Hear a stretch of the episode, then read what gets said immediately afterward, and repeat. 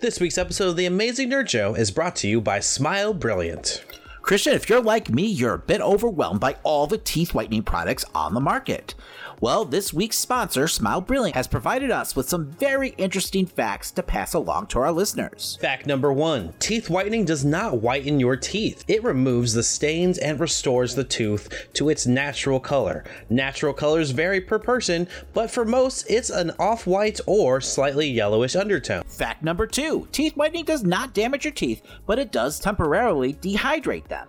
When dehydrated, the pores in the enamel are open and exposed. Open pores invite acids and sugars, which we all know lead to tooth decay. Avoid or minimize acidic and sugary substances for at least twenty-four hours after whitening.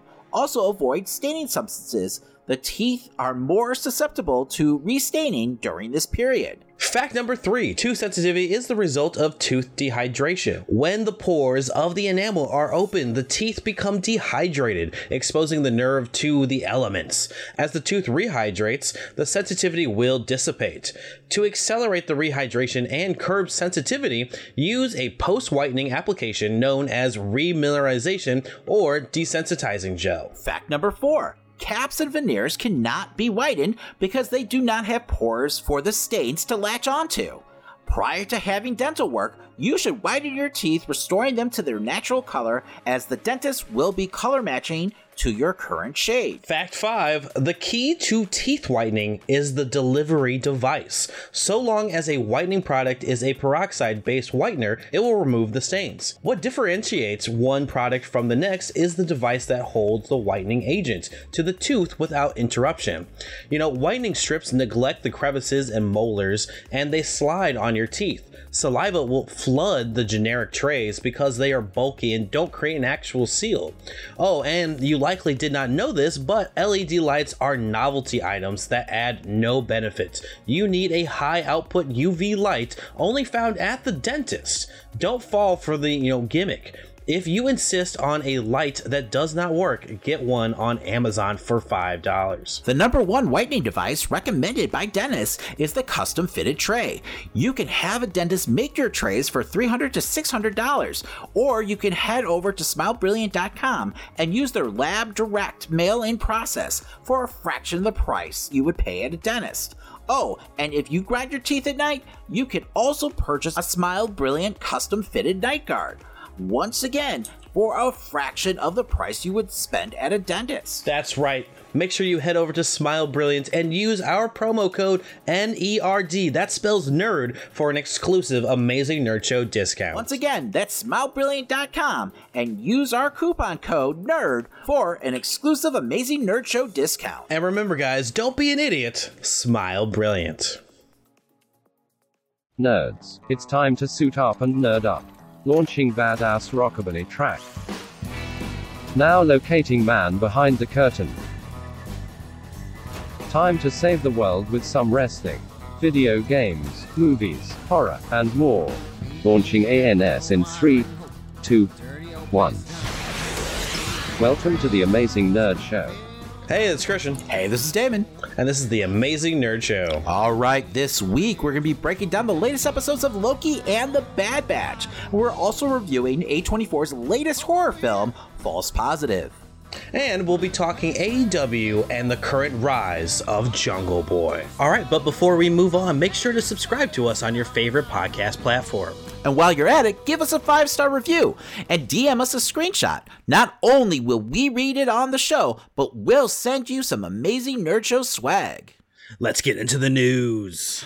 Every week, we collect the biggest headlines and rumors of nerdom. We're not mild-mannered reporters. We're mere podcasters with opinions. Up first, H B O Max's Green Lantern has reportedly casted its Sinestro. So yes, according to the Illuminati, Tobias Menzies has been cast as Sinestro on the series. The show will feature his time as a Green Lantern before he gets disillusioned and forms the Yellow Lantern Corps. So Menzies' resume includes roles in Game of Thrones, uh, The Crown, uh, Star Wars Rebels, Doctor Who, Black Mirror, so he's definitely been around the block. As of right now, the H B O Max Green Lantern series has no premiere date. Well, up next, Black Panther: Wakanda Forever has officially started production. So, Variety is reporting that Marvel head Kevin Feige has confirmed that production on the highly anticipated Black Panther sequel has started earlier this week in Atlanta, Georgia. Feige is quoted as saying, "It's clearly very emotional without Chad, but everyone is very excited to bring the world of Wakanda back to the public and back to the fans. We're going to do it in a way that would make Chad proud." Black Panther: Wakanda Forever is scheduled to be released in theaters July eighth, twenty twenty-two. Yeah, I can't imagine what it's like working on this project without Chadwick being there, but I also have to wonder, you know, who's going to be picking up the mantle. So I got to imagine they're doing some type of angle on who will be the next Black Panther, if it doesn't happen in this film, but at least down the road. Um, you know, at first I thought maybe Shuri would be a shoo-in, but I, it might be too early for that character in general to, you know, take that helm. But maybe Nakia, she was very strong in the first film, and I could totally see her pull, like picking up that mantle and working with Shuri in the same, you know, role. Yeah, I, I feel like it's got to be Shuri, though. I mean, like you said, mm. maybe if not this movie, maybe the next film. Like, maybe they tease at this film, and then, you know, the next sequel, that's where they go. We know that Ryan Coogler is going to be doing a series on Disney Plus also after this. I believe it's supposed to be kind of like an anthology type mm-hmm. deal. Um, so I don't know, maybe they kind of tell the story there of her eventually, like, you know, accepting the mantle. Oh yeah, that's totally possible. I mean, we literally just saw that with Falcon now becoming Captain America. So yeah, I can totally see that. Yeah, I just feel like it's got to be Shuri. I mean, maybe they do have someone like stand in, you know, his place until mm-hmm. like Shuri's ready. I mean, what about Okoye? I think she would be great as Black Panther. Um, I just don't know, because I think she's going to get her own series too. But I mean, maybe in her series, that's her becoming Black Panther. I mean, it's, it's maybe that's why she's getting her own now. series. Exactly. What about M'Baku? I could see it. He was a good actor. Yeah, I, I loved him in the film. So, um, but like I said, if they just need kind of like a placeholder, you know, someone representing Black Panther to protect Wakanda until like Shuri's ready. I mean, you've got a strong like roster of characters who yes. could do that and fill that mm. role, you know, until Shuri, once again, is ready to accept the mantle. So up next, Jason Blum confirms that Blumhouse is making the next Exorcist film. So I don't know if you remember, uh, and I might have subconsciously blocked it out, uh, but late last year, there was a report that uh, Blumhouse was producing an Exorcist film alongside Morgan Creek, with uh, Halloween's David Gordon Green rumored to be directing. Well, this past week on Den of Geek, Jason Blum did confirm that Blumhouse would be in fact producing the next Exorcist film. Whether or not David Gordon Green will be directing was not confirmed, though, uh, but he's definitely on board in some shape or form. So in the interview, he teased a new direction for The Exorcist, uh, liking it to what they did with John Carpenter's Halloween. Uh, he's quoted as saying, "It's going to be like David's Halloween sequel. Uh, I think it's going to pleasantly surprise skeptics out there. We had lots of skeptics about Halloween, and David turned them around, and I think he's going to turn them around with The Exorcist." He went on to say, "I want to make a movie that works for both audiences. I want to make a movie for people that know and love the first Exorcist and are furious that we're doing this, but somehow drag themselves to the theater. I want them to come out happy. And I also want to make a movie for people who never heard of The Exorcist, and for them to really enjoy. I think David did that with Halloween, and I think he'll do it with The Exorcist also." Well, I mean, here's to hoping. I mean, I'm not someone who hates remakes by any means, but The Exorcist is like the one film I wouldn't touch. I just don't see what anyone could do or bring to the table that would justify a remake. Uh, but he does talk about what David Gordon Green did with Halloween twenty eighteen, so maybe this is more of a sequel. Um, which, that's fine. I mean, we've had Exorcist sequels in the past. I mean, Exorcist three is a fantastic movie and completely underrated. So Green's uh, Halloween twenty eighteen was supposed to be a direct sequel to Halloween, the original, and it kind of retconned all of the previous sequels. So maybe that's what he's going to do here, uh, but just don't fuck with the original. It's perfection. Come on, people. I'm I'm also in a weird place where it's like, I've been liking, you know, Blumhouse films fifty-fifty at this point. You know, where they have a good remake here and then they have a terrible remake there. So it's it's definitely a mixed bag for me. Very hit or miss right now yes. with them. I, I just don't know uh, if I trust them with Exorcist. But I mean, Halloween was enjoyable, but it wasn't that, you know, perfect of a sequel to the original. I don't know. Yeah, I mean, as a sequel, it's okay. It was obviously a remake's a whole different mm-hmm. story, though. If you're going to go that route, I, I, I'm hoping that that's not the case. I'm hoping this is supposed to be more of a sequel. I mean, do you think they do something where they like get Linda Blair back, like they actually follow like the template beat for beat, and like have her like, you know, as the grandmother of the, you know, girl who gets possessed in the film? You know, do something kind of cheesy like that. If you want, like Pazuzu's back and possessing like her family members or something, and it's her like Pazuzu's revenge, uh, right? Because otherwise, like, I don't want to see, you know, a scene for scene remake, or I just no. There's no reason. There's no reason for it. So, because otherwise, like, if this is a remake, I don't see the point. As long as it doesn't become another Fantasy Island. Um, you know, oh, where Jesus they just totally flip. That's a the low genre. Bar. But it was still them, and that's what, the like problem. All of a sudden becomes a comedy or something. Yes, because Fantasy Island was basically, I don't know, I don't even know what to like, ca- like categorize the original Fantasy Island T V show, but they turned it into it a, a horror film. It definitely wasn't a horror film. I don't know. It again, just mixed bag, mixed bag. Mm-hmm. Well, up next, Patty Jenkins' Star Wars Rogue Squadron gets its writer. So, yes, a story from the Hollywood Reporter is saying that Matthew Robinson has been hired to work on a script for the next Star Wars feature. It said that Robinson's already begun working on it, uh, which is expected to enter pre-production later this year before principal photography begins sometime next year. Uh, Robinson is known for films like Love and Monsters, uh, Dora and the Lost City of Gold, which I actually saw with my daughter, and it, it wasn't too bad. Uh, and he also co-wrote and directed The Invention of Lying alongside Ricky Gervais. Star Wars Rogue Squadron is set to be released December twenty-second, twenty twenty-three. You also forgot his hit film, Monster Trucks. Great movie. Great movie. Did you actually see it? No. I was like, I've never heard of that. I, I watched enough of the like previews to know. Man, when they first announced this film, I was so excited, especially with like Patty Jenkins on board. Mm-hmm. But that's before Wonder Woman like eighty-four. And now I'm I'm kind of nervous, I'll be honest. So. Could it be our first Disney D C crossover though? Could we see like Wonder Woman flying through space somewhere? That's, I don't put it past them. That is horrible. I don't. I, I, I would think you'd get a Star Wars like Marvel crossover before a D C. Yeah, right. Well.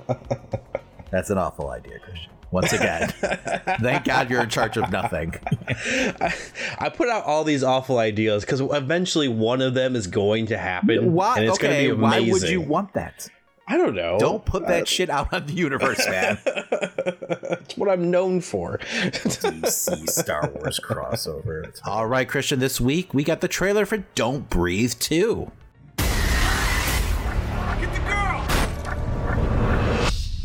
Not me you need to be scared of, little girl, but the man standing next to you. Now, I don't know who he is, but I know who he's not. Should I tell her or you?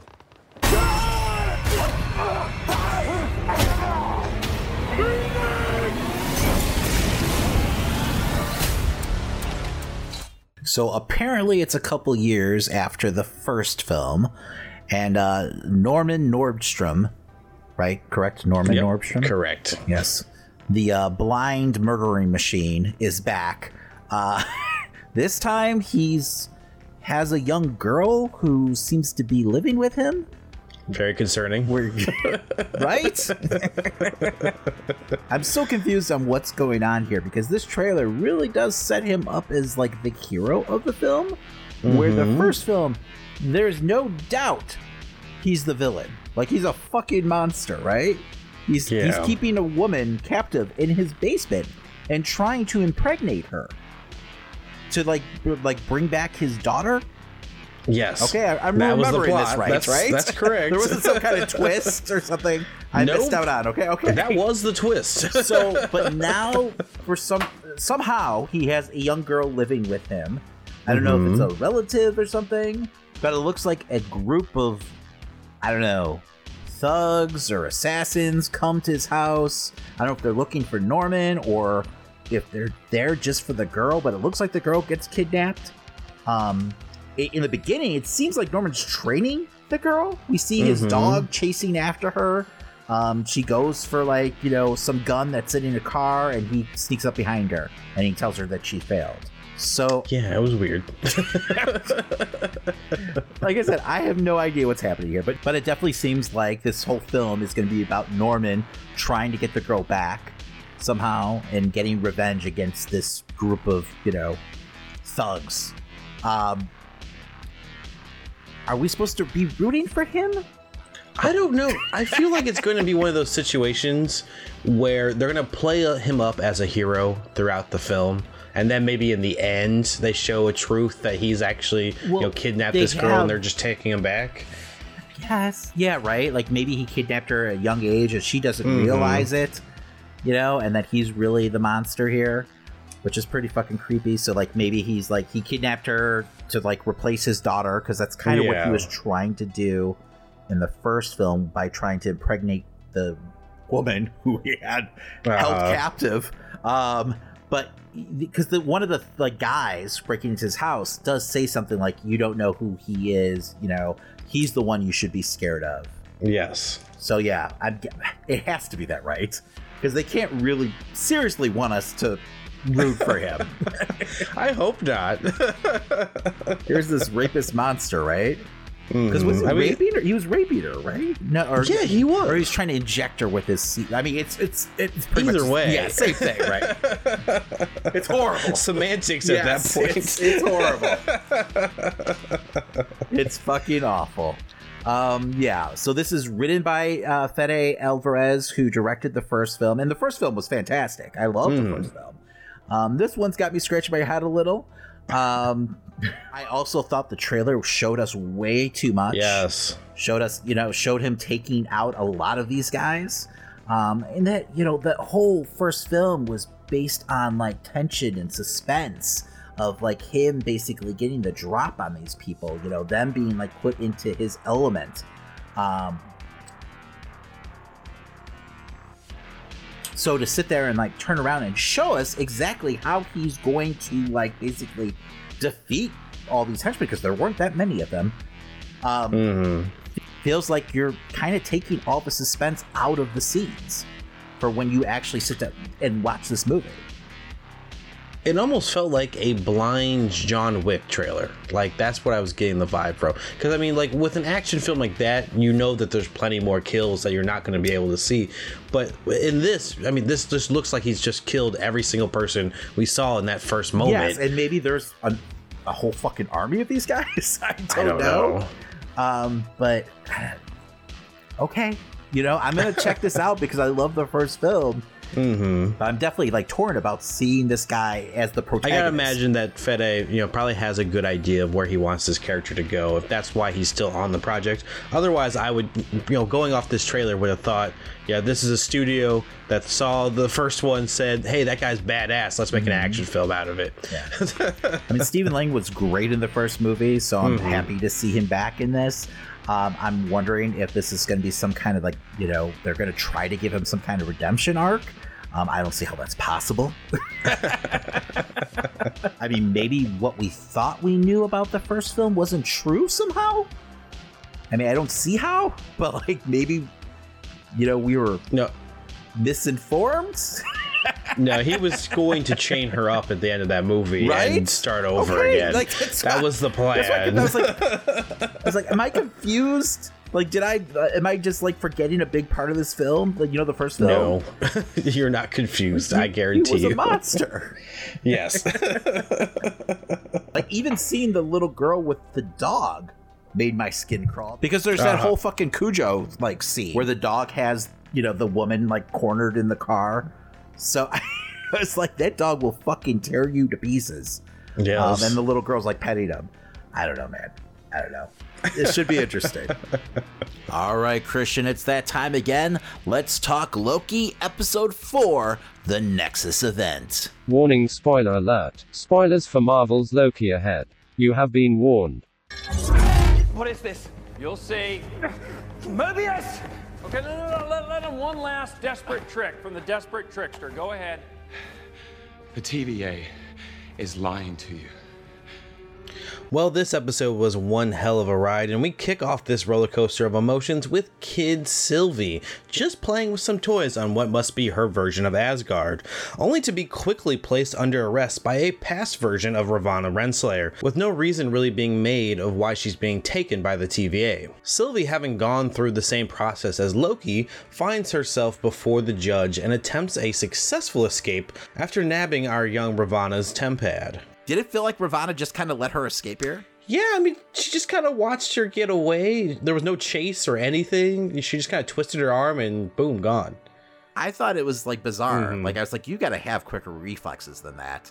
I mean, maybe that's why she's like writing her desk now. Probably. You know, not not an active agent or, you know, a Minuteman or whatever, uh-huh. Minuteman. So, Minutemen, Minuteman, I, Minutemen. I think it's Minutemen, but it's whatever. Anyway, we get our first look at the Timekeepers as the show cuts back to Ravonna now going to see them. However, we don't hear from them and we don't find out what happened during their meeting until she runs into Mobius, waiting for her outside. To say the least, they're pretty pissed about what happened with the two Lokis escaping. Mobius seems to be really here to get an interview with C twenty, the agent Sylvie kidnapped back before the Roxcart incident. And after prying at a reluctant Ravonna, it seems that they may have actually pruned C twenty, stating that her mind was simply too far gone after dealing with Sylvie. So I think this is like the first real solid clue that Mobius has that Ravonna is lying. I think he had his like suspicions before, but you could tell by the way he's like questioning her that like he's kind of calling bullshit. Mm. Um, like, really? Like that? How? What? You know, how is this possible? You know, she was fine before. So like, it, it you know, I don't know. Yeah, I mean, she does not have the best poker face either throughout this episode. Like, she very much seems like she's lying.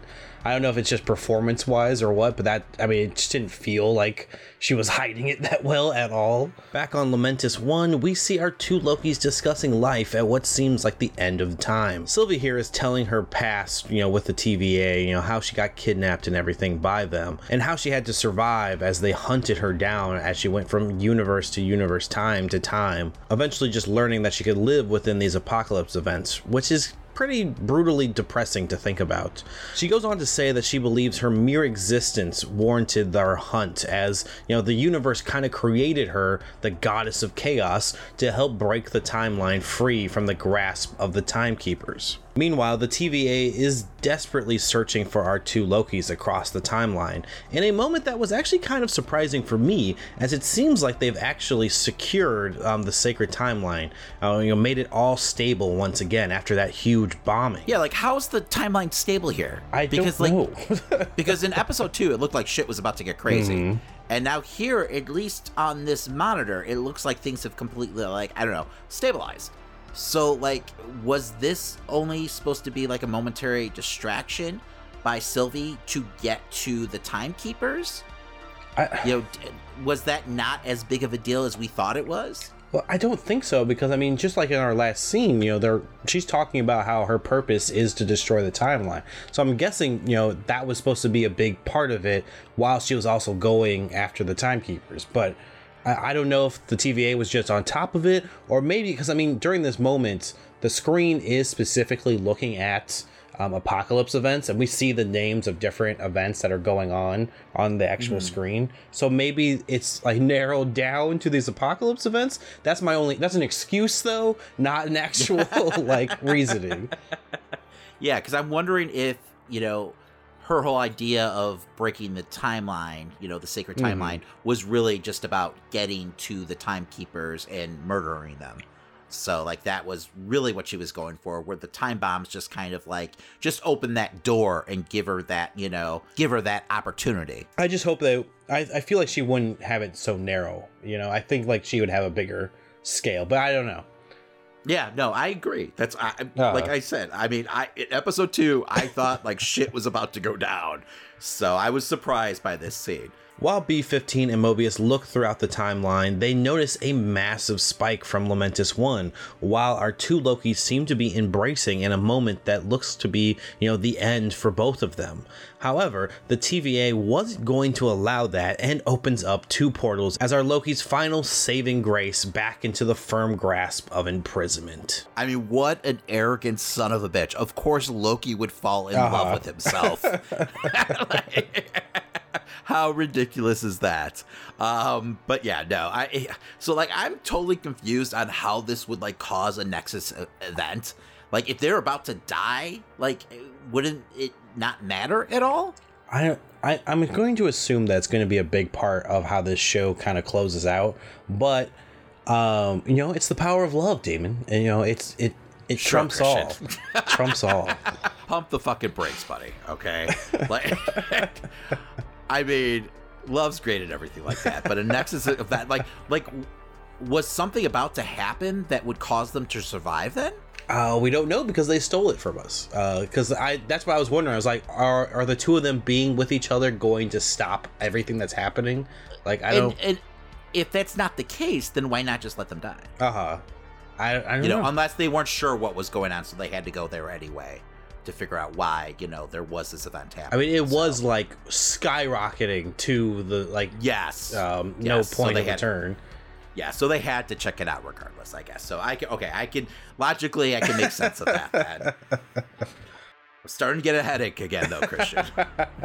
Fucking multiverse insanity. Maybe of madness. Oh Jesus. Okay. Carry on. Back in their collars, our two Lokis are separated, and Mobius is still pretty pissed at twenty twelve Loki. As in typical fashion, Loki did backstab him. Before Mobius um, puts Loki in another portal to, you know, wherever, um, he actually does attempt to tell the truth about the T V A to Mobius, stating that they're lying to him. But it's not enough to get Mobius, who feels that he can't trust a literal god of trickery, to believe him. I do love the fact, though, that Loki had his feelings hurt by the amount of guards he had compared uh-huh. to, like, Sylvie. That might have been one of my favorite parts of this episode. Uh-huh. And it's a fantastic episode, but I love that moment. Like, I love the relationship between, like, Mobius and Loki. Um, they have, I mean, the, both characters have great chemistry uh-huh. together. But at the same time, it unless Loki's, like, working an angle... He feels a little too loyal to Mobius here. You know, like the relationship's on this like other level for some reason. So you th- where... you feel like they've built a friendship too quickly. Yes. Like it, it doesn't feel organic to me. It feels a little too like rushed, like, you know, artificial. Does that make sense?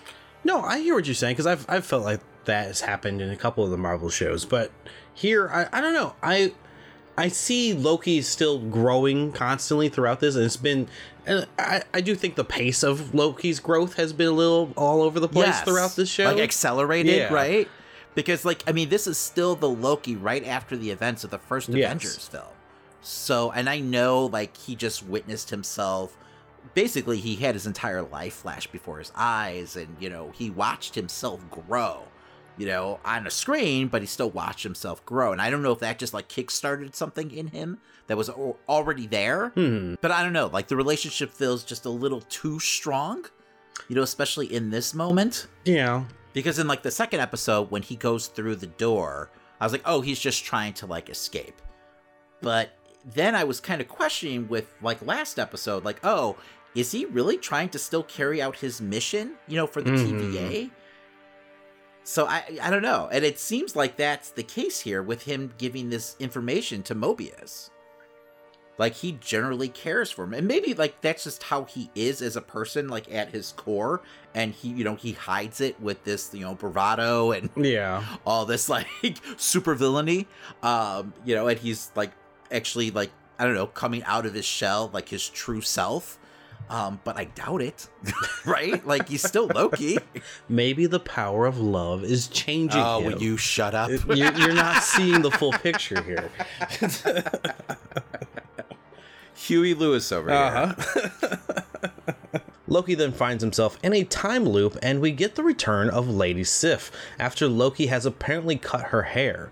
Um, with a knee to the balls and a punch to the face, our Loki gets taken down over and over as he pleads with Lady Sif. It is important to notice that we haven't seen Lady Sif since actually um, Agents of S H I E L D. Yeah, it was nice to see Lady Sif, like even if it was just in a memory loop. Mm-hmm. I'm hoping that she has a role in like Thor: Love and Thunder. Um, you know, that they, you know, try to squeeze her in somehow, uh, because she, her presence has definitely been like missing like over the last like five years. Yeah, it's it's definitely weird to see Thor without her involved, like how she wasn't anywhere in Ragnarok didn't make any sense. Yeah, right? And then we don't see her in Endgame. No, at all, yeah. You know, on like, you know, Earth's version of Asgard. So, I mean, maybe she was off doing like a mission like during Ragnarok. Like she's off planet, I guess. I don't know. I don't remember if they but, made an off comment about the Warriors three dying or something during like Infinity War. I don't remember. I feel like something was said, but who knows? Well, didn't we see like one of them die during Ragnarok? I think either Ragnarok or, or Infinity War. Yeah, no, I, I I'm gonna have to go back and rewatch the movies uh-huh. now. Oh wow, twist my arm. Woe is me. Outside this loop, Mobius goes to Ravonna, itching to get a moment with Sylvie, who he deems the real mastermind behind their attack on the timeline and T V A. However, Renslayer, who seems clearly frazzled by this request, attempts to discourage Mobius and only allow him to go after our Loki. Mobius is still, you know, a hard man to deter though, as he takes a quick stop by Sylvie's cell, only to find a distressed B fifteen and several other guards surrounding the door. In a moment of reflection, Mobius kind of gives us an idea of all the threats that they've dealt with over time, even mentioning that they have gone up against the Kree, Titans, and our first, you know, actual statement of vampires. Yeah, pretty cool moment. I mean, it is confirmation that vampires exist in mm. the M C U, but at the same time, I mean, we do know that there's a Blade film coming out yeah. in the next couple of years, so I mean, we, we pretty much knew that information, but still a cool moment. It's just fun to mention it, at least. Like, you're connecting uh-huh. everything. Yeah, it's just yeah. the tissue. No, I agree. I agree. Not being able to get anything on Sylvie, Mobius returns to the task at hand, which is interrogating Loki about what happened on Lamentis one. Loki again shows us a moment of growth during his final pleas of mercy with Lady Sif, you know, stating how he is a narcissist and truly alone. Immediately following this, Mobius begins to get what he thinks is the truth out of Loki, and Loki attempts to vaguely take credit for the entire plan. But what quickly becomes apparent to Mobius is that Loki has kind of fallen for Sylvie, and that a moment that they were sharing on Lamentis is what caused the powerful spike. Frustrated by the games they are playing with one another, Loki again attempts to tell the truth about the T V A and its agents to Mobius. But while Mobius does seem a tad bit bothered by this information, he doesn't fully accept what Loki has to say, and after all, why would he trust him? But I think this scene has a lot of implications for the rest of the season as a whole. What kind of power can two or more Lokis have when working together? Is only a Loki able to save and or break apart the timeline? Yeah, once again, this whole season is one big therapy session though, right? Mm-hmm. Uh, you know, this time it's Loki on the couch. Um, I love that Loki is out Loki'd by Mobius here, though. Mm-hmm. Like, once Mobius, like, really senses that Loki has feelings for Sylvie, He, right away he says that, you know, they pruned her, and like he could see him getting upset, and he knows, you know, okay, I've got him where I want him. Um, it's still fucking creepy though that he's yeah. basically in love with himself. Hey, man. it, it was great um, facial though, like facial acting from Hiddleston here, because I mean, like, you see that he's really trying to constrain uh-huh. that his like feelings for Sylvie are there, and Mobius sees right uh-huh. through it and goes for the juggler. I mean, um, hey man, I guess Sylvie is very much her own person though. Yeah. Like, she's lived a very different life, you know? So it is what it is. I'm not judging. They have a huge ship. Like, a lot of people are behind it. As creepy Whatever. as it is. Yes, the internet's a creepy place, Christian. Yes. So I don't know if that matters much. Yeah, let's not forget about Raylo, Christian. Uh-huh. Single-handedly ruined a movie for me, so... while Mobius is having a hard time with the truth of the T V A, it seems B fifteen has been struggling with some thoughts of her own, ever since a couple episodes ago when she got possessed in Roxcart. B fifteen gets into Sylvie's holding chamber, and instead of just deleting her from existence, she opens a portal to talk to Sylvie alone outside of Roxcart. Here, B fifteen asks if what she had saw in her head was real, meaning that Sylvie, similar to what she had did with C twenty, had used memories of B fifteen's true past outside the T V A to actually take control of her. I mean, what a great moment here. You could see the heartbreak on her face mm-hmm. as she realizes like her whole world is a lie and that she actually had a life before this. I mean, just just a great scene. Back at the T V A, Mobius goes to see Ravonna to close out his investigation with Loki, but he still seems to be questioning a lot about the investigation. Ravonna tries to calm Mobius, stating the real reason she didn't let him see Sylvie was to protect him after what she had, you know, done to C twenty. But it still doesn't seem right, and while Ravonna is turned away, Mobius actually replaces her temp pad with his own. Yeah, definitely some chess being played here between mm-hmm. the two, but you could tell that Mobius isn't buying it anymore, even with like Ravonna trying to like sweet talk him. Just not enough things are adding up at this point, you know, and, and I think a lot of their conversations with Loki himself has, you know, worn on him to this point. I think we've seen a lot of like the, the combination of him dealing with Loki and having to face the, you know, reality of what he's, you know, in, I think has all added up to these moments. And I thought that was, it's been a great accumulation to this episode. While in the library, Mobius gets confirmation of what Loki has been stating after watching a recording of C twenty professing that she had a life before the T V A. Mobius, now with the truth, runs to free Loki from his time loop. And right as our buddy cops get reunited, Ravonna shows up with some guards to stop Mobius and Loki. Mobius, after failing to convince Ravonna that they accidentally swapped temp pads, breaks down and tells her the truth of how he feels and that he really just wants to go back to the life he had before the T V A and maybe, for God's sakes, ride a jet ski. But heartbreakingly so, he meets his demise as Ravonna has him pruned from existence. So yeah, man, I was so excited to see like Loki and Mobius like back on the same mm-hmm. page, teaming up. I mean, I think the series really shines, even though I questioned the relationship before when these two guys are in the same scene together. But like, unfortunately, it was short-lived because, man, she just fucking prunes him out of nowhere. Yeah. I literally let out a yell when he's pruned. Like, I'm going to be so annoyed if this is the last we see of Mobius, but I can't imagine that. Yeah, it was it was a heartbreaking scene. Um, at the same time, for some reason, my girlfriend kept bringing up, why does he want to ride a jet ski so much? So I had to navigate those waters while I'm also feeling it. That's why I don't watch this shit. I know, right? I don't want to have to deal with like keeping anyone up to speed. Uh-huh. And like, why wouldn't you want to ride a jet ski? Exactly. Right? Good times. Come on. I don't, I don't know what's going on there.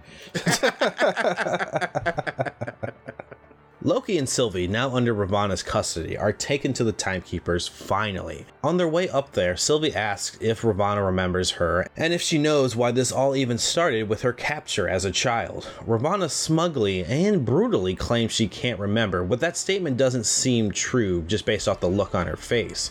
But with that said, we enter our climactic scene as our Lokis have an audience with the Timekeepers. This meeting doesn't remain civil long as the Timekeepers rush to execute the Lokis, but before they can, B fifteen arrives and releases both of them from their collars. A battle ensues with Loki fighting the guards and Sylvie taking on Ravonna herself after B fifteen was knocked out. The fighting really comes to an end when Sylvie decapitates one of the Timekeepers, which only seems to make the other two laugh in unison before slumping over.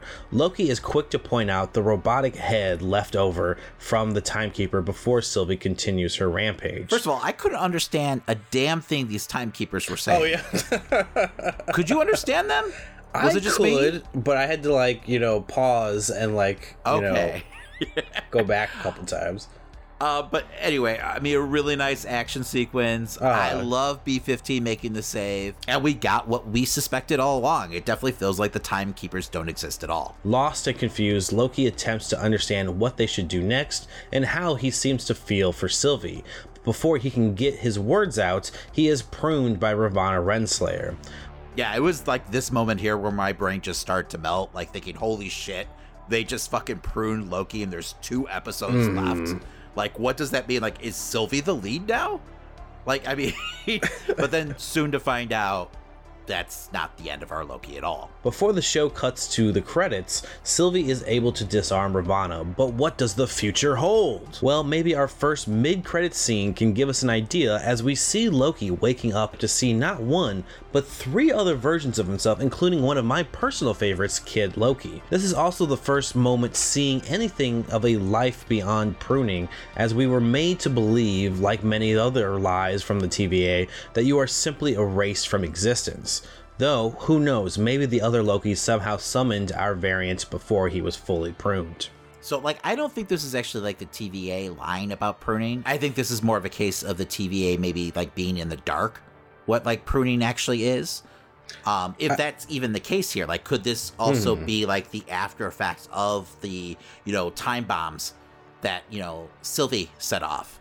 You know, That's somehow, like, it created, hmm. like, this, like, kind of limbo or something. Um... It's interesting because, like, the backdrop that they're in is, like, you see the Avengers Tower.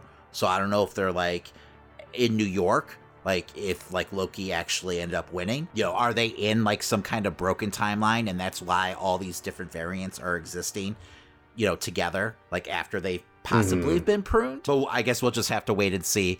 This was a fantastic episode. I'm not surprised that we've got more, you know, questions than answers right now, uh, with two episodes still left. I love Richard E. Grant rocking the old school Loki costume. I mean, super comic book, like, accurate from back in the day. Um, just perfect fucking casting. I mean, like you said, we get Kid Loki, um, and then maybe Alligator Loki? I'm not sure. I don't know if that's a pets or what. I mean, we did get, like, uh, a frog Thor at one mm-hmm. point in the eighties, you know, it was brief, but I mean, maybe that, you know, the alligators from that timeline, I don't know. Um, and then from looking at the credits, the other Loki is supposed to be boastful Loki. Um, he's holding some version of, like, Mjolnir here. Hmm. So I have no, I, I, I got no clue, like, what Loki that is. So, you know, where he comes in in the comics, I'm not sure if it's a reference to a character in the comics. I have no clue what version of Loki that's supposed to be. I don't recall that from the comics, but I guess we'll, you know, once again, have to wait and see. So, I mean, last week we were talking about how much they had really slowed down the pace just to focus on these two characters. Did you appreciate how this episode really just hit the ground running and was like, bang, bang, bang, this is what's going on? And I feel like they could have, like, consolidated last week's episode into, like, maybe twenty minutes. Gotcha. And then just added to this episode if they wanted to, honestly. Um, but no, I definitely, I think this was probably the best episode of the whole season mm-hmm. so far. It's definitely feeling more and more like we're going to get, like, an appearance by Kang. Even a couple of the Timekeepers looked a little like Kang-esque to me. So, and I could see Kang's the kind of character who wouldn't be able to resist, like, you know, using his likeness somehow, mm-hmm. even though he's supposed to be hiding, which is very, like, narcissistic, you know, or Loki-like, right? Mm-hmm. um, so, but yeah, and even if they don't go the route of using Kang, I could see them, like, using one of the different versions of him, meaning, like, you know, in the comics, there's been, like, multiple versions of that character going by different names throughout the years, like Immortus or uh, Ramatut, or even like Iron Lad, which I don't think they'll go the Iron Lad route. I'm sure they'll save that for when they eventually do, like, a Young Avengers, you know, series. And even if, you know, we're wrong, I still feel like we're going to get, like, a major Easter egg, like, pointing towards the coming of Kang. Uh, I'm just having a hard time, like, wrapping my head around who else could be behind, you know, the creation of the T V A and this whole, like, grand scheme of the sacred timeline and everything. If it isn't Kang, it's definitely someone who's extremely powerful. I mean, a lot of people have been floating around that it could be a, a, like an evil version, an extra evil version of Loki. Yeah. That somehow got in control of it. I'm hoping that it's not going to be, you know, Ravonna in the end somehow. Uh, I hope it doesn't become a twist like that. I, and you know what, they might, I could see them doing something like that, but then, like, you know, hints that, you know, someone's working with her, and that could mm-hmm. be, you know, our little tip or nod to, like, the coming of Kang. Like that would be because we because we know King is, you know, showing up in Ant-Man. Mm-hmm. Um, so I yeah, no, I could see that happening, and that would be a little deflating. I I agree, but I think it would lead to King at least. I do kind of like the idea of an evil like version of Loki, like playing the ultimate game of chess. Mm. Um, I mean, it's a really fucked up game. I mean, pruning these timelines and everything. Um, but like, like, do we get to see the Loki who actually like wins? That'd be cool.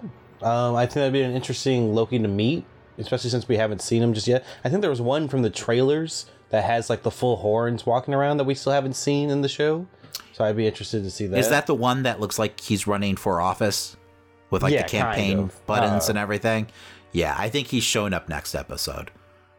That's my guess. So, I mean, um, there's only two episodes left, so.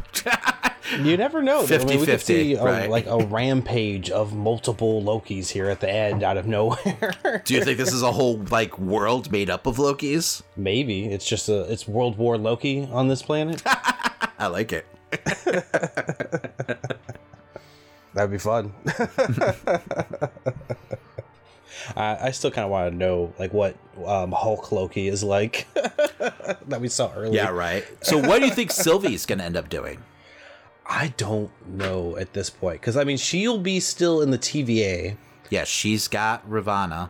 Mm-hmm. I guess she's going to have to interrogate Ravonna and find out the truth. I mean, I'm I'm assuming she's going to be probably taking out some revenge on Ravonna and trying to get more information of what's really going on here. And I'm sure we're going to finally get some answers on what like caused the Nexus like event in her timeline, mm-hmm. like why she was being pruned.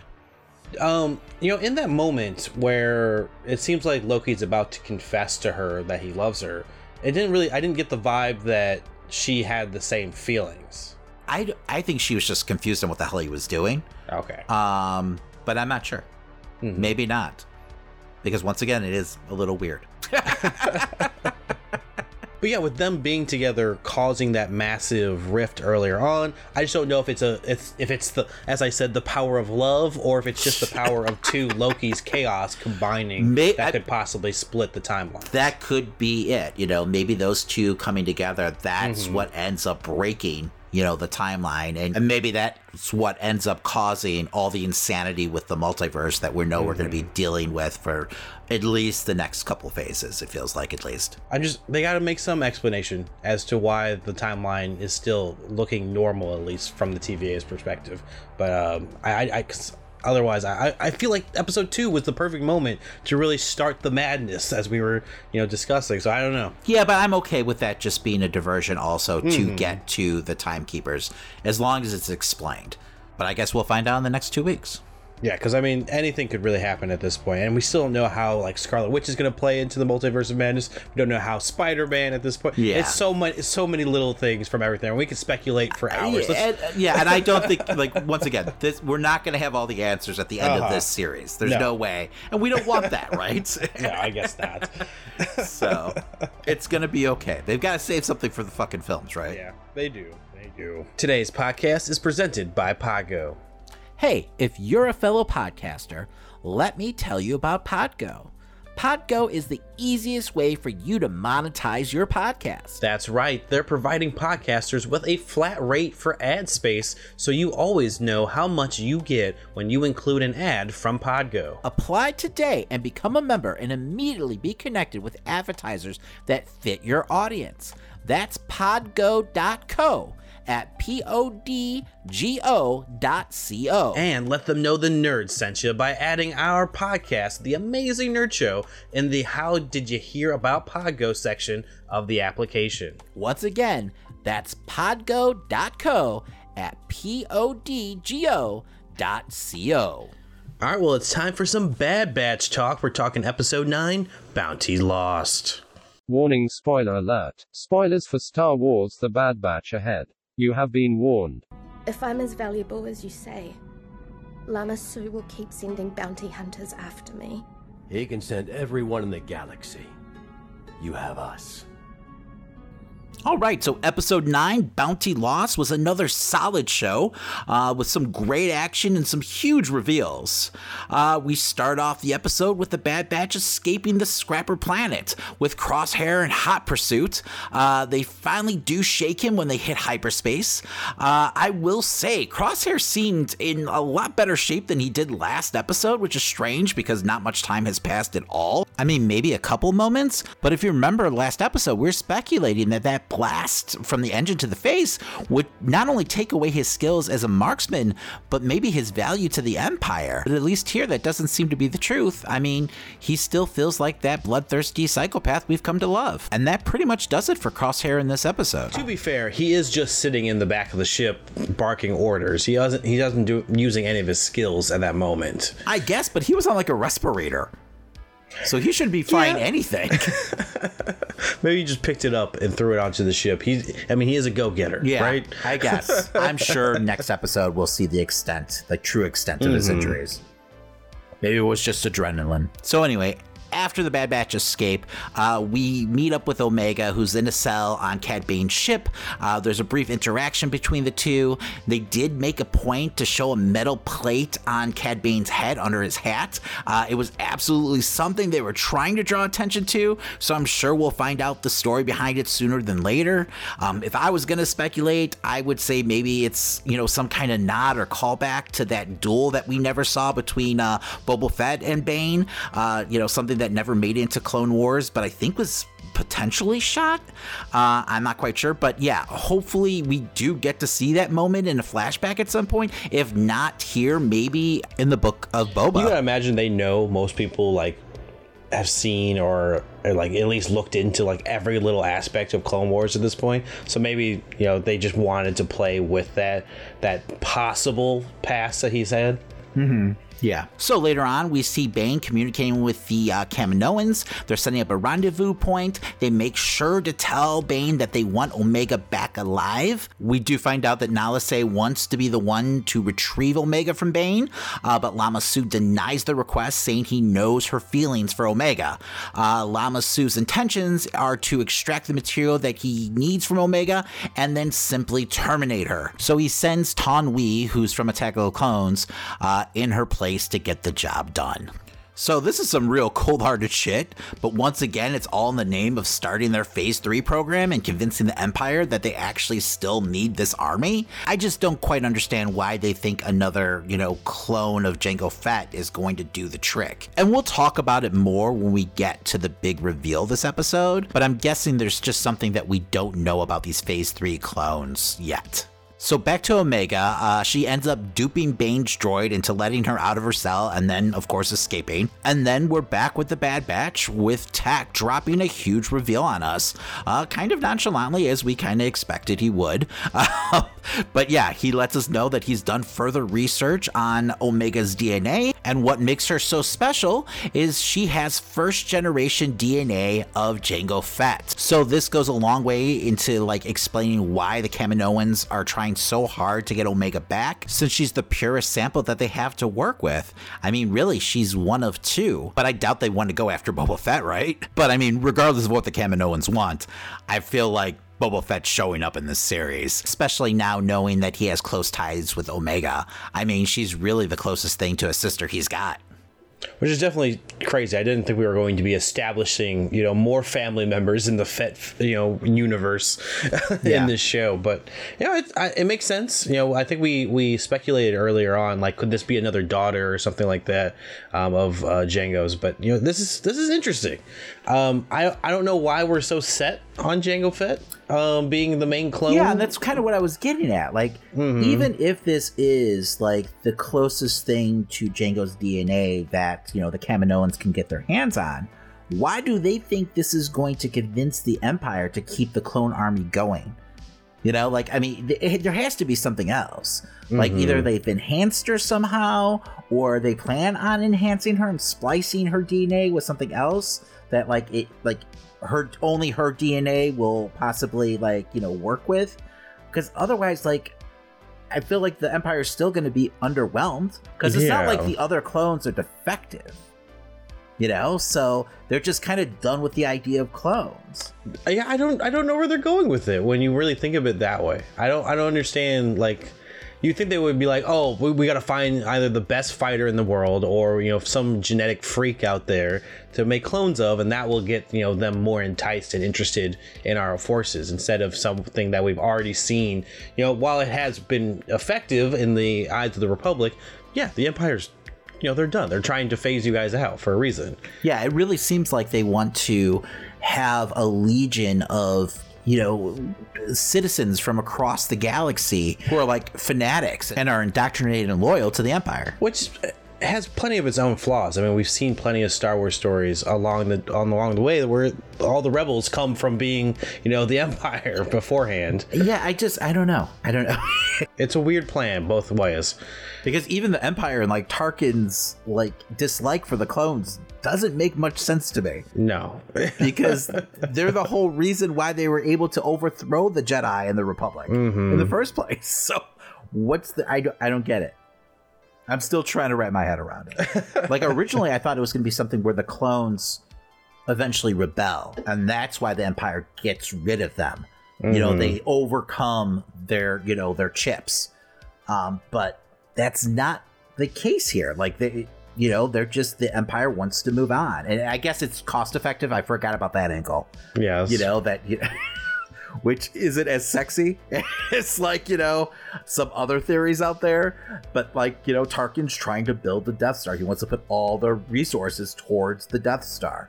So if you have this giant program that's costing all this money, you're wasting resources when you can just like harvest these citizens and, you know, have them join your fascist cause. Yeah, but you can also just enslave the Kaminoans uh, to make clones for you. You can make the clones be the labor force for the Death Star. Mm-hmm. You can, I mean, there's there's a lot of loopholes. And don't they have scientists who can handle this? Like, yes. Right? Just make the Kaminoans teach your scientists how to do this. And we see in The Mandalorian, they're still fucking around with clones. Yeah. You know, so I don't know. I guess hopefully they have answers for us somewhere in this series. So meanwhile, back on the ship, Omega's being chased by Bane after being discovered.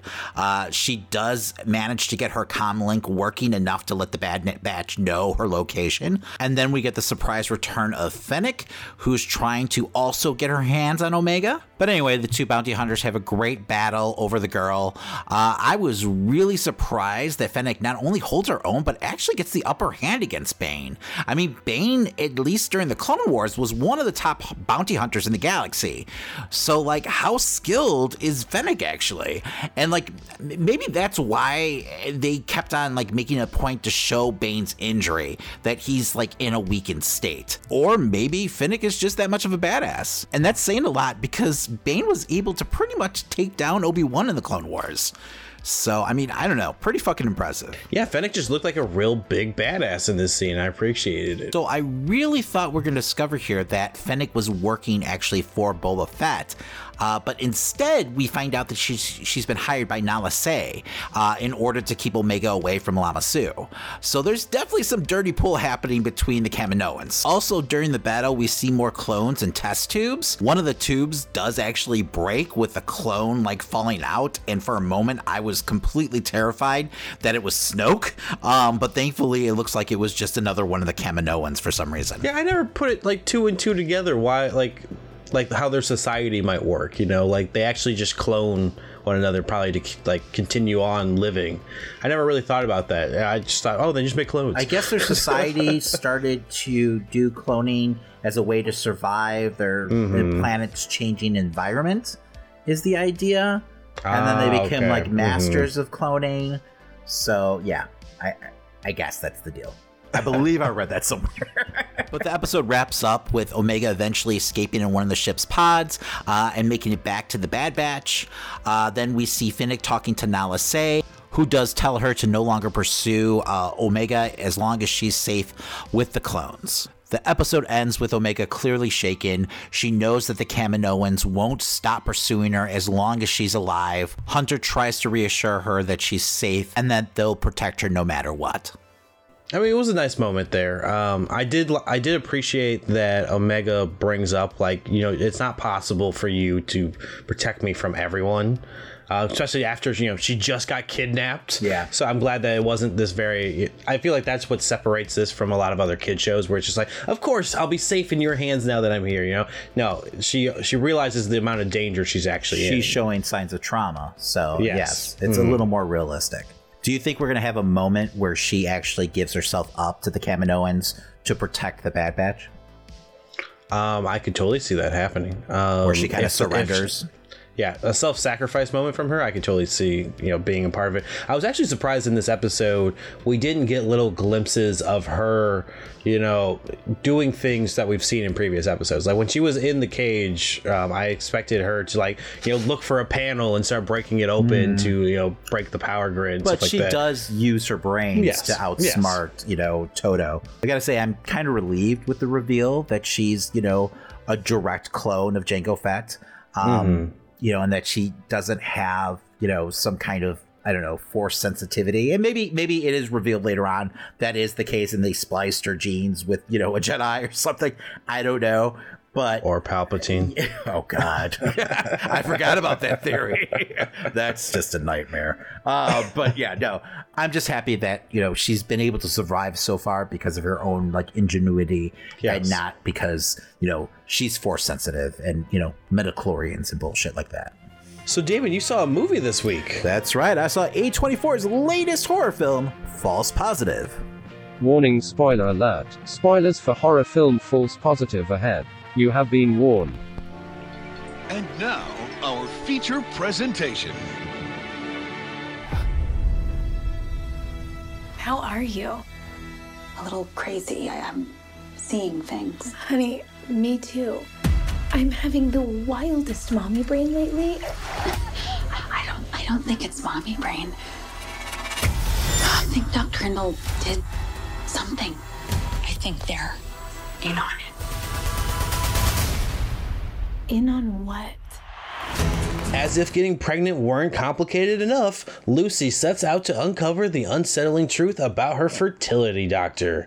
This was directed and written by John Lee, as well as Alyssa Nutting and Alana Glazer. This stars Alana Glazer, Justin Theroux, and Pierce Brosnan. So A twenty-four's False Positive is a film that feels like a missed opportunity. The idea of a modern-day take on Rosemary's Baby seems like the perfect catalyst to explore current-day themes and issues. But while the film film has some bold moments and good performances, well, at least one good performance, it's just missing some key important elements that leaves the film feeling bland and ineffective at the end of the day. So after trying to conceive for two years, Adrian and Lucy find their savior in the form of the world-renowned fertility doctor, Doctor Hindle, played by Pierce Brosnan, who you can really tell is having a great time in this role. So once Lucy becomes pregnant, she begins to suspect darkness behind the motives of the good doctor and won't rest until she uncovers the truth of her quote-unquote birth story. So False Positive is a thriller without any thrills. I mean, I don't know how to state it any plainer than that. I mean, don't get me wrong, there are plenty of like strange and bizarre events that take place in this film. I mean, fucked up moments that probably looked great in the script, but unfortunately the execution is just underwhelming, and that's probably being kind. I don't know if the problem lies with the editing or the pacing, uh, but the film is completely void of any kind of suspense or tension. I mean, things just kind of happen in this movie. There's a severe lack of connective tissue between scenes to make you really feel anything. I mean, most of the characters exhibit little to no chemistry whatsoever. I mean, one of the biggest flaws in this film is the relationship between Lucy and Adrian, or the lack of for that matter. This couple who's been through a lot trying to conceive a child, like from the very beginning, feels like they barely know each other. You don't believe like they're a couple at all, and so it's really hard to root for them. Like, it'd be one thing if this problem occurred like in the second or third act, then it would at least make sense story-wise. But, like, you know, this is right from the very beginning. So you're not invested at all in these characters. And when Lucy does start her downward spiral and starts to suspect the world's against her, there's just never a point where you're questioning her as a narrator, which you really need to make a film like this work, because so much of this movie hinders on her paranoia. Instead, everything goes from zero to sixty in a blink of an eye. There's really no buildup, so you don't really connect to her journey. For the entire runtime, it feels like, you know, it's just going through the motions. The film just trots along in predictability, not really bringing much to the table. I mean, for a film that doesn't really hide its influences, I mean, for God's sakes, the husband's name is Adrian. So it's really important that it brings something fresh and different. But instead, from the dialogue to the plot twists, we've seen a much better version of this film before. I mean, the only thing remotely entertaining about this film was Pierce Brosnan's performance. I mean, who's just incredibly charming as this mad doctor. I mean, sure, you're not quite sure what his motives are, but he's so entertaining that he almost feels like he's in a different film at times, like from the rest of the cast. I mean, the tone is just that inconsistent. Every time we visit the fertility clinic, it's like we're abruptly in this like dark comedy, but unfortunately it borderlines on camp because of that. And like the ending literally feels like a parody of every art house horror film you've seen over the past five years. I mean, maybe as a standalone scene, it might work on its own, but unfortunately it's attached to this movie, so it's completely wasted. Well, Damon, what grade do you give this wonderful film? So obviously I was disappointed with this movie, uh, which has to be the first time I've ever said that about an A twenty-four film. But I don't know, there was a germ of a good idea here. But unfortunately, everything from like the execution to the relationships to the dialogue just feels as cold and sterile as one of Doctor Hindle's like fertility rooms. So I'm going to give this film a D. I can't recommend it, but if you want to check it out for yourself, it is streaming now on Hulu. Well, now it's time for Christian's Corner.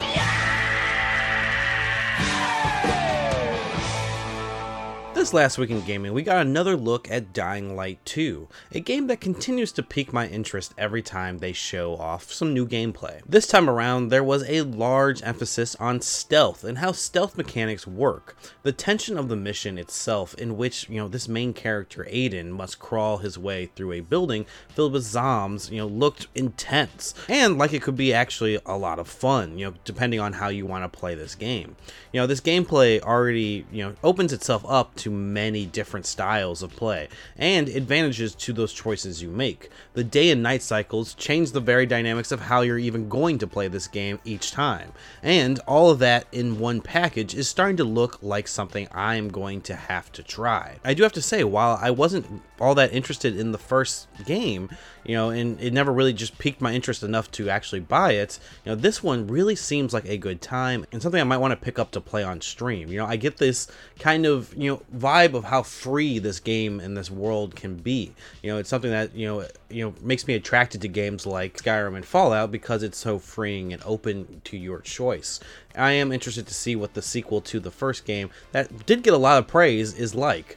Um, and I might even try the first one out, um, d- depending on if I just can't wait for this game. But, you know, speaking of streaming, this weekend we finally have our, you know, first special event in our W W E two K nineteen Universe mode. On July fourth, we're doing an event I like to call Round two, as we will be playing all of our second round matches for P C W in one stream. All of our competitors have been going on week after week trying to win a tournament for both the men's and women's world titles. And this Sunday, we're going to see the second round of all of that. But in the main event, thanks to all of those who have actually been helping me with voting on our social media platforms, we will be having a six-man ladder match to determine the first ever Prototype T V champion, who will then go on to defend the title each week on the show. You're not going to want to miss all the The action coming from this weekend. And then next weekend we're going to be hopping back into, you know, The Witcher three and Mass Effect Legendary Edition. But enough about video games, let's move on to wrestling. A jungle boy! The referee's hand a hair's breadth away! The Tiger Driver didn't pay off tonight. No, no, no, any no, other no, year. No. Any other vintage. Uh-oh. Oh, what oh, winged no. angel! That will. That will.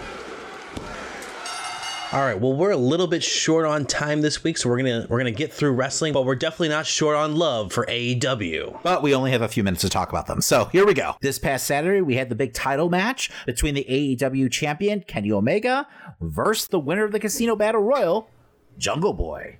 Damon, how was this match? Yeah, Christian, you didn't get to see it, unfortunately. Um, nah, yeah, it's been a busy week.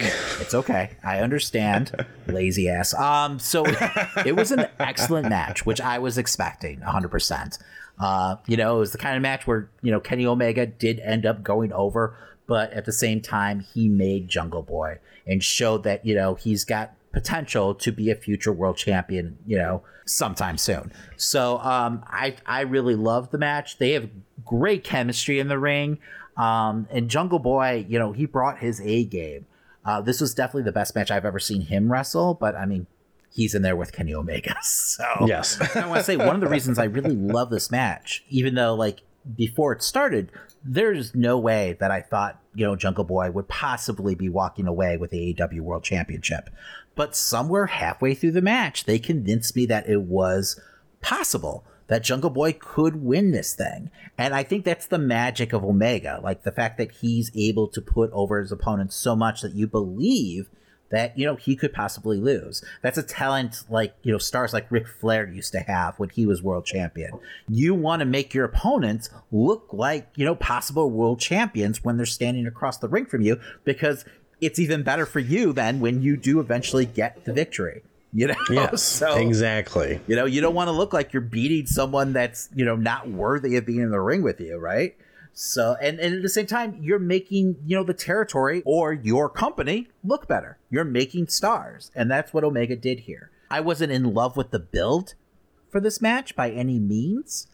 Omega has been kind of dipping more into like the, you know, comedic aspect of his character lately. And don't get me wrong, like I love that aspect of, you know, Kenny's charisma. But it was getting to the point where it felt like he was just, I don't know, he was like B T E Kenny and not like, you know, New Japan Kenny or just, you know, A E W Kenny for that matter. Um, so I, that that was the one issue I had. Also, I felt like they didn't give Jungle Boy enough mic time.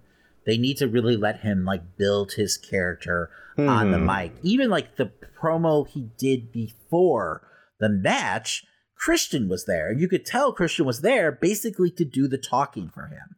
And that happened on uh, tonight's episode of Dynamite. We're recording this on Wednesday. So um, Christian once again was there. I don't think Jungle Boy said a single word. And I know that was like originally his gimmick, but at the at this point, like we've seen him do sit down interviews. So it was uh-huh. just weird to me. I also feel like Christian's going to eventually stab him in the back, but that's neither here nor there. Uh, but yeah, no. So I really want to see him work on his mic because he has all the tools to be mm. a future world champion. And that's saying a lot. I mean, A E W, I, they've done such a fantastic job of building younger stars. And it hasn't been like to the detriment of their established stars or their older stars for that matter. You know, they're doing it organically and like slowly building them up. Mm-hmm. And now, I mean, there's at least five or six guys that you could see like carrying that belt in the future. You know, if not like the world championship, at least the, you know, T N T belt. I mean, with like, you know, the likes of Darby Allin, M J F, uh, Sammy Guevara, uh, Jungle Boy. I mean, Orange Cassidy. There's tons of like kind of homegrown talent there now. Uh, something that W W E hasn't been able to do in years. At the end of almost every W W E pay-per-view, we always end up saying, like, who's who's the champion even going to fight next? Yes. That's because we have no built stars for that. That's one of the things I've always loved about A E W is someone like Jungle Boy can, you know, be world champion one day. Yes. You know, it's, it's not someone you would typically see in that mold ever. Yeah, and it's not something that's forced. Like, mm-hmm. they exactly. built it. Like, like I said before, it's organic. Um, you know, it's not something that's happening overnight. It's not being shoved down our throats. Mm-hmm. It's a long form story that they're telling here about the rise of Jungle Boy. Um, the same with, you know, Orange Cassidy or M J F. Like, it's only a matter of time before M J F walks away with that title. Like, that's happening sooner than later. And I also forgot Hangman. Like, we found out on tonight's episode, and I haven't watched the entire episode at this point, so that's why I don't want to take too much of a deep dive on it. But, like, he's going to be the number one contender for the belt. So I mean, that's huge. And I could definitely see him being the one to finally defeat Omega. Yes. Um, mm-hmm. You know, and yeah, Hangman walked in a little more established, but he's still super young. So, and once he gets the belt, I feel like the sky's the limit with that guy. I mean, he feels white hot every time he's on television in general, let alone when he becomes champion for the first time. Yeah. No. So, I mean, the future is just bright with A E W. Mm-hmm. Yeah. So definitely check out the match if you get a chance. I mean, it met my expectations, if not succeeded them. Um, the one complaint I do have is they didn't give Jungle Boy enough of a moment at the end after he lost. I would have liked the crowd to at least acknowledge like his hard fought loss here, you know, give him maybe a little standing O.